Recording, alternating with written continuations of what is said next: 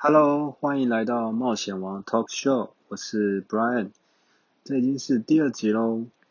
不知道大家眼中的美国是一个什么样的世界呢？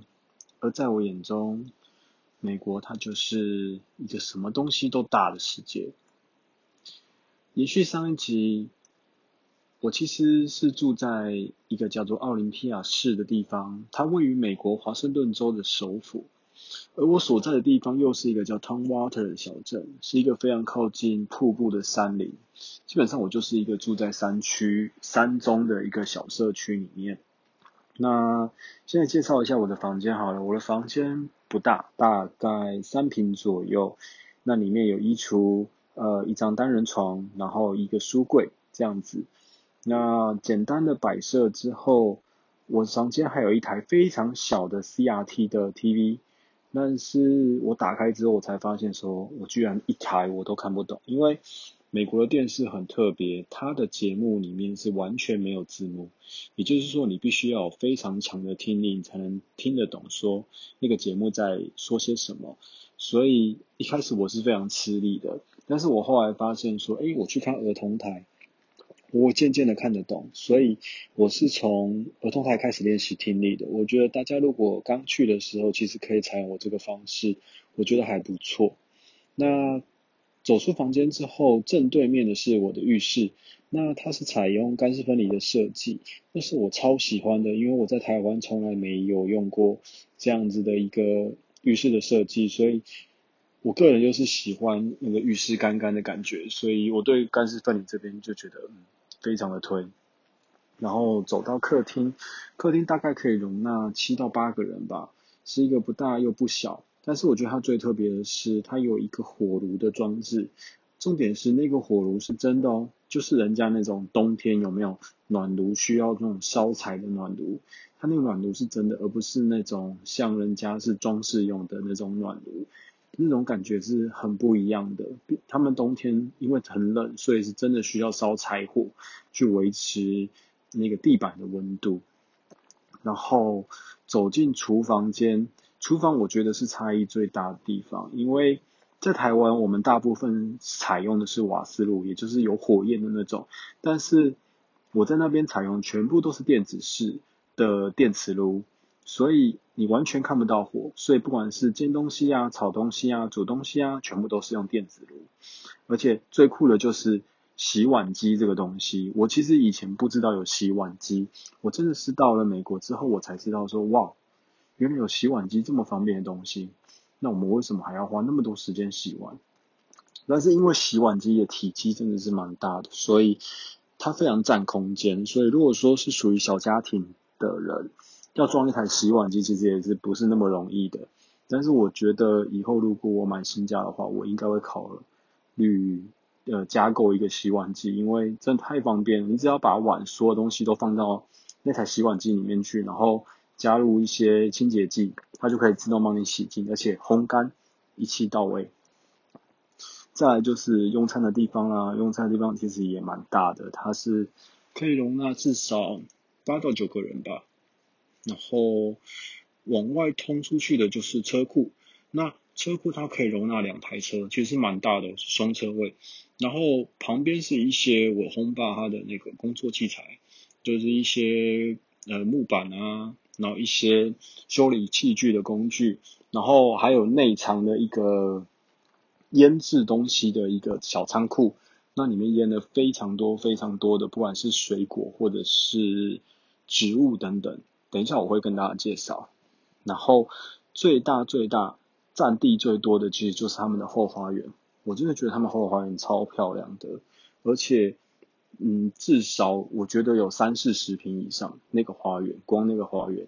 因为我红爸他的兴趣就是整理他的后花园，然后种种一些花，种种一些草，然后甚至是种一些植物来拿来自己吃、自己食用等等。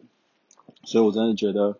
住在那边真的是蛮惬意的，因为你整个人的步调就是会放得非常的慢，然后你会去感受，哎，原来生活也是可以有不一样的味道，而不是一定要像亚洲的都市一样，一再的是赶赶赶，而是你可以放慢你的脚步，那仔细去思考说你的下一步要怎么走。那走出呃我的 house family，它其实是一个社区型的住家，所以我要走到市区呃社区外，我其实还是要再走个五分钟，我才会走出去。那走出去之后，我才能去搭公车。那离我最近的便利商店，因为其实大家也知道说 Seven Eleven 它的那个发源地就是美国，所以那时候其实我也是想要找，哎，那台湾找 Seven 那么方便，那美国 Seven 人不知道是长什么样子这样子，然后我就想说好，那我就 Google 看看有没有 Seven，哎，真的有，但是没想到我必须要跑，注意哦，是跑。跑二十分钟以上的距离，我才能跑到那家 seven 去。然后我记得到的时候，那家 seven 也不大，嗯，大概就是台湾中型 seven 的那种大小。然后进去之后，基本上它的摆设跟价位其实是差不多的，但是它却缺少了非常多亚洲元素的东西，例如关东煮啦、御饭团啦。亚洲的泡面啦，等等之类的，但是斯乐冰它就有，因为斯乐冰是从美国传过来的，所以我觉得其实这蛮不一样的，我会觉得蛮新奇的。那距离我家最近的超级市场，其实沃尔玛，沃尔玛是数一数二在美国大的一个连锁量贩中心，它的大小大概是台湾家乐福的两三倍吧，大家可以去想象一下。那跟它对台的其实就是 Costco，Costco 就在它正对面。那 Costco 其实就跟台湾差异不大，一样是要拿会员，呃，会员制一样拿会员卡进入这样子。那沃尔玛就不用，所以两边其实我都有去逛过。我觉得 Costco 的生食比较多，那沃尔玛主打的是生活百货，所以如果大家想要去买东西的话，大家可以去参考一下这两间的差异这样子。那其实因为我喜欢慢跑，所以我都会用跑步的方式去认识一下我所住的周围的社区有什么样的设施等等的。那姑且不论一些健身房啦、理发厅，或者是一些这呃那个保健食品的一些专卖店等等，我发现我在一个非常特别的附近有一个非常特别的地方，它是一个墓园。其实我一开始并没有发现它是墓园，因为它实在是太漂亮了，它会让我觉得它是一个公园。但是我后来仔细才看，说哇，原来它是墓园，坟墓的墓。但是他，我觉得国外这做非常好，就是他把墓园规划的非常的整齐，而且非常的漂亮，所以会让你觉得嗯，非常的庄严，而且非常的 peace，会让你觉得哎，心情很舒服，而不会像台湾。呃，如果你走去接近一些墓地啊什么的，你还会觉得有点怕怕这样子。至少我在那边没有这种感觉啦，所以我觉得这是人家做的还不错的地方，可以让我们参考这样子。那回过头来去介绍一下我的红爸妈吧。我的红爸的名字叫 Bill，他是一个非常非常有才的男生。他过去从年轻到老，他其实是一个已经是一个阿公了，因为他大概七十几岁了，但他没有做过，就是，呃，应该说他换了非常非常多工作，所以他会他会的才能是非常非常的多，不但是盖房子啊，又是大卡车司机，又是水电工，所以基本上家里的所有的修缮设备全部都由他一手包办，所以我觉得真的他非常多才多艺，超厉害的。然后我后妈叫 Carol，她是一个职场的女性，她已经那个时候的她已经六十几岁。然后我其实有问过她说，嗯，你怎么不会想要退休呢？都已经六十几岁了。可是他却回答我说，呃，因为他喜欢他现在这份工作，他热爱他的工作，所以他希望可以做到他不能做为止。那时候听到其实对我来讲是一个蛮大的冲击，因为我希望想说，哇。真的有人是喜欢自己的工作，呃，为了因为自己的工作的热爱而去上班的，所以那时候也让我反思说，希望我未来自己也可以有一份嗯自己热爱的工作，而不会是因为呃五斗米折腰这样子。那我后妈其实是在一个邮局上班。那我平常如果我不是搭公车，而是坐他的车去学校的话，他通常都会载我经过他的公司，所以我可以看得到说，哇，原来呃美国邮局是怎么样运作的这样子。然后我其实还有一个室友，这个 house roommate 他通常都会收两个呃语言学校的学生。那一个就是我，另外一个我的室友叫 Winston，他是来自哥伦比亚。当时候他的年纪大概是三十几岁，那他是一个律师，所以非常的厉害哦。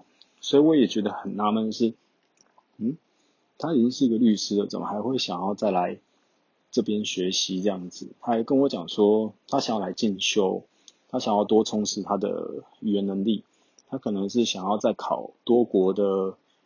的语言律师执照或是什么之类的吧，但是我就真的觉得他非常的厉害，因为他教会我了非常多的东西，包括我一开始我连搭公车都不会，也是都是他教给我说，诶，我该怎么搭公车，呃，我要几点去那个 公车站牌等车，然后要怎么坐到转运站，转运站再衔接公车到我的学校，这些全部都是他教我的，所以那时候其实我蛮感谢，因为有他的。那整个西雅图的气候其实是气温大概都在十度左右，所以其实是偏冷的。所以那时候我后妈发现我所带去的所有的衣服都是短袖短裤，甚至只是一件薄外套的时候，她就吓到说：“天哪，你都没有查这里的天气吗？你不会冷吗？”然后那时候我想说：“对啊，怎么那么冷啊？”因为其实我算不怕冷的人，所以。其实那样的温度对我来讲还没有到让我觉得啊皮皮床那样子。可是因为我妈说接下来已经即将进入冬天，所以她说下会越来越冷，你要不要先去添购一些衣服这样子？我想想也对，所以那时候后妈就开着车带我去奥莱，那我就去买了我人生中第一件的羽绒外套，呃，The North Face 的。那我记得那时候特价的价格，入手价好像是两百块美金吧。嗯，真蛮贵的。可是如果跟台湾比起来，真的又好便宜，所以大家可以去参考一下。如果想要的买 The North Face，可以呃托人在美国买，应该会相对便宜一些。然后填购完衣服之后，大家有没有发现？诶，那美国的水呢？其实那时候我发现我们家完全找不到那种烧好的呃开水可以去饮用这样子。我就问红爸妈说，那奇怪了，那你们喝水都怎么喝呢？因为我看不到有在煮开水的，呃，比如说那个热水壶啊什么等等。他们说没有啊，他们就是直接从头打开就喝。其实我当时都超 shock，因为台湾根本不可能做这种事情，应该会被毒死啊。但是他们就是因为水源非常的干净，我们我所住在的小镇它是非常靠近瀑布，所以那当地的水源基基本上都是来自那个瀑布，所以。其实是非常可以安静食用的，所以我后来我也习惯了，因为嗯，好像真的也没有什么特别的味道，而且喝酒了也就习惯了，而且感觉我红爸妈也是长期喝，感觉也没有什么有问题这样子，所以我也蛮放心的。然后接下来，呃，我和妈妈就很热心的准备了非常丰盛的晚餐，那也是我的第一餐。他们准备了呃意大利面。而且是焗烤意大利面，他们好像非常热爱 cheese 类以及调味料。我很怕每次吃饭的时候，桌上一定要摆满所有的调味料，你能想象的调味料全部都有，什么和风酱啦、千岛酱啦、番茄酱啦、呃白酱啦、青酱啦，什么什么他们都有，还有辣酱。反正他吃东西就是非常要要加非常非常多的调味料，他才吃得下去。所以我也是觉得哇。原来也有人这样吃东西，也是蛮 shock 的。但是我觉得东西真的好吃，不过因为真的热量太高了，所以真的不适合一直吃，所以导致那时候我记得我刚去美国的时候，好像一度胖胖胖胖到八十八十多公斤吧，对吧？就是非常的可怕。特别我要跟大家介绍一样东西，就是美国的泡面。那时候我我好奇，我问我后妈说：“诶 c a r o l 那？”你们美国有没有泡面呢？他说有啊，我们有泡面。他马上就很热心的拿出美国的泡面给我看。它是一个小，诶，有点像我们的肉骨茶面的那种纸包装。然后我看起来是觉得，诶，感觉好像还不错。我问他说：“那我可不可以吃看看？”他说：“好啊。”然后我就仿照台湾泡泡面的方式，热水浸下去三分钟，OK，准备吃。我可以跟大家讲，美国的泡面真的是有够难吃，超级难吃。台湾市售任何一款泡面都吊打它，那个面真的是烂到一个不行，而且汤又没什么味道。我那时候就跟我的那个后妈讲说：“天呐，这这这味道怎么我从来没有吃过？”我问他们有没有吃过亚洲的泡面，他们说没有。他说：“总有一天我一定要让你们吃到亚洲的泡面。”我真的觉得亚洲泡面真的太好吃了，然后搞得我后妈也很期待，因为我形容食物的那种。那种美味真的是让他觉得哇，真的有这种食物哦！因为他们的既定印象就觉得，哎，美国的泡面，那所谓的泡面应该就是这样子吧？但是他绝对没有想到说，天哪，在这个在这个国家以外的食物是什么样子？因为他们毕竟没有接触过，所以我记得我在整个语言学校的过程中，我记得我有请家人寄。一整箱台湾食物过来，那时候我就请他们吃，他们真的觉得直接竖起大拇指说超赞，不管是面条的粗细、面条的弹性、汤头的味道，完完全全吊打美国。所以那个时候他们就非常非常，自从那时候非常非常热爱亚洲的食物，然后我也是蛮开心的，能够把亚洲好的文化带给他们这样子。那再就是因为我所住的位置是非常偏北的地方。如果说西雅图当做一个中心的话，我所在的奥林匹亚城市就是在西雅图的北方。那我所住的小镇又是在奥林匹亚的北方，所以，呃，我等于是非常身处在一个非常偏远的地方，以至于害我每天必须要花一点五个小时的通勤才能到达学校。一点五小时是相当于怎样距离？也就是说，你每天都得坐火车从高雄坐到嘉义的那种感觉吧。所以其实很累，可是不知道为什么那个时候坐公车的感觉会让你不觉得累？可能是因为呃风景不同吗？还是说位置不同？因为我记得我在台湾是非常厌恶坐车的，一点五个小时我已经觉得哇快死掉了，更何况是。呃，应该说半个小时，我就觉得我就快死掉了，更何况是这种一点五个小时。可是那时候我居然就完全不觉得累，而且也不觉得厌烦，我觉得这蛮神奇的。只要换个位置，感觉就完全不一样。那我觉得他们那边的人的观念跟我们真的差异蛮大的。像我碰爸就觉得，哎，钱够用就好。像台湾，呃，像亚洲人好了，亚洲人就会有储蓄的习惯，但是。呃，他们相对就比较没有，他们会觉得，哎，及时行乐，那钱只要够用就好。那生活最重要的是要开心，而不是让自己充满了压力。那凡事就是以开心为主。所以那时候我被他们影响其实蛮深的，或者是说对事情的看法以及对事情的执着，他们的那种。想法几乎是完全不同的，所以在这个期间，我其实也被他们影响的非常的多。那在这个过程中，我学习到了，不管是做人处事，或者是呃看待世界的价值观，这个都深深影响到未来我的工作以及我对感情的看法。未来我会陆陆续续跟大家分享。那整个大概的寄宿家庭已经介绍的差不多了。接下来就是来到学校喽。我花了一点五个小时坐的公车，终于终于抵达学校。但没想到到了学校之后，呃，迎接着我的居然是入学测验，也就是我们学校所呃我们台湾所谓的能力分班。没想到这又是我另外一个讨厌的开始，因为大家还记得我前一集说的我的英文有够烂吗？所以呢，我能力分班又是分在在最初阶班。它是分为 A、B、C、D、E、F 级，那每一个级数又有分两种班，所以我就是被分在 A 段班的最 A one 班，它有 A one、A two，所以我又被分到 A one 班。大家可能没有办法想象 A one 班是什么样的一个概念。A one 班就是他会从英文字母的二十六个字母开始教你，也就是 A 怎么写，B 怎么写，然后 C 怎么发音这样子。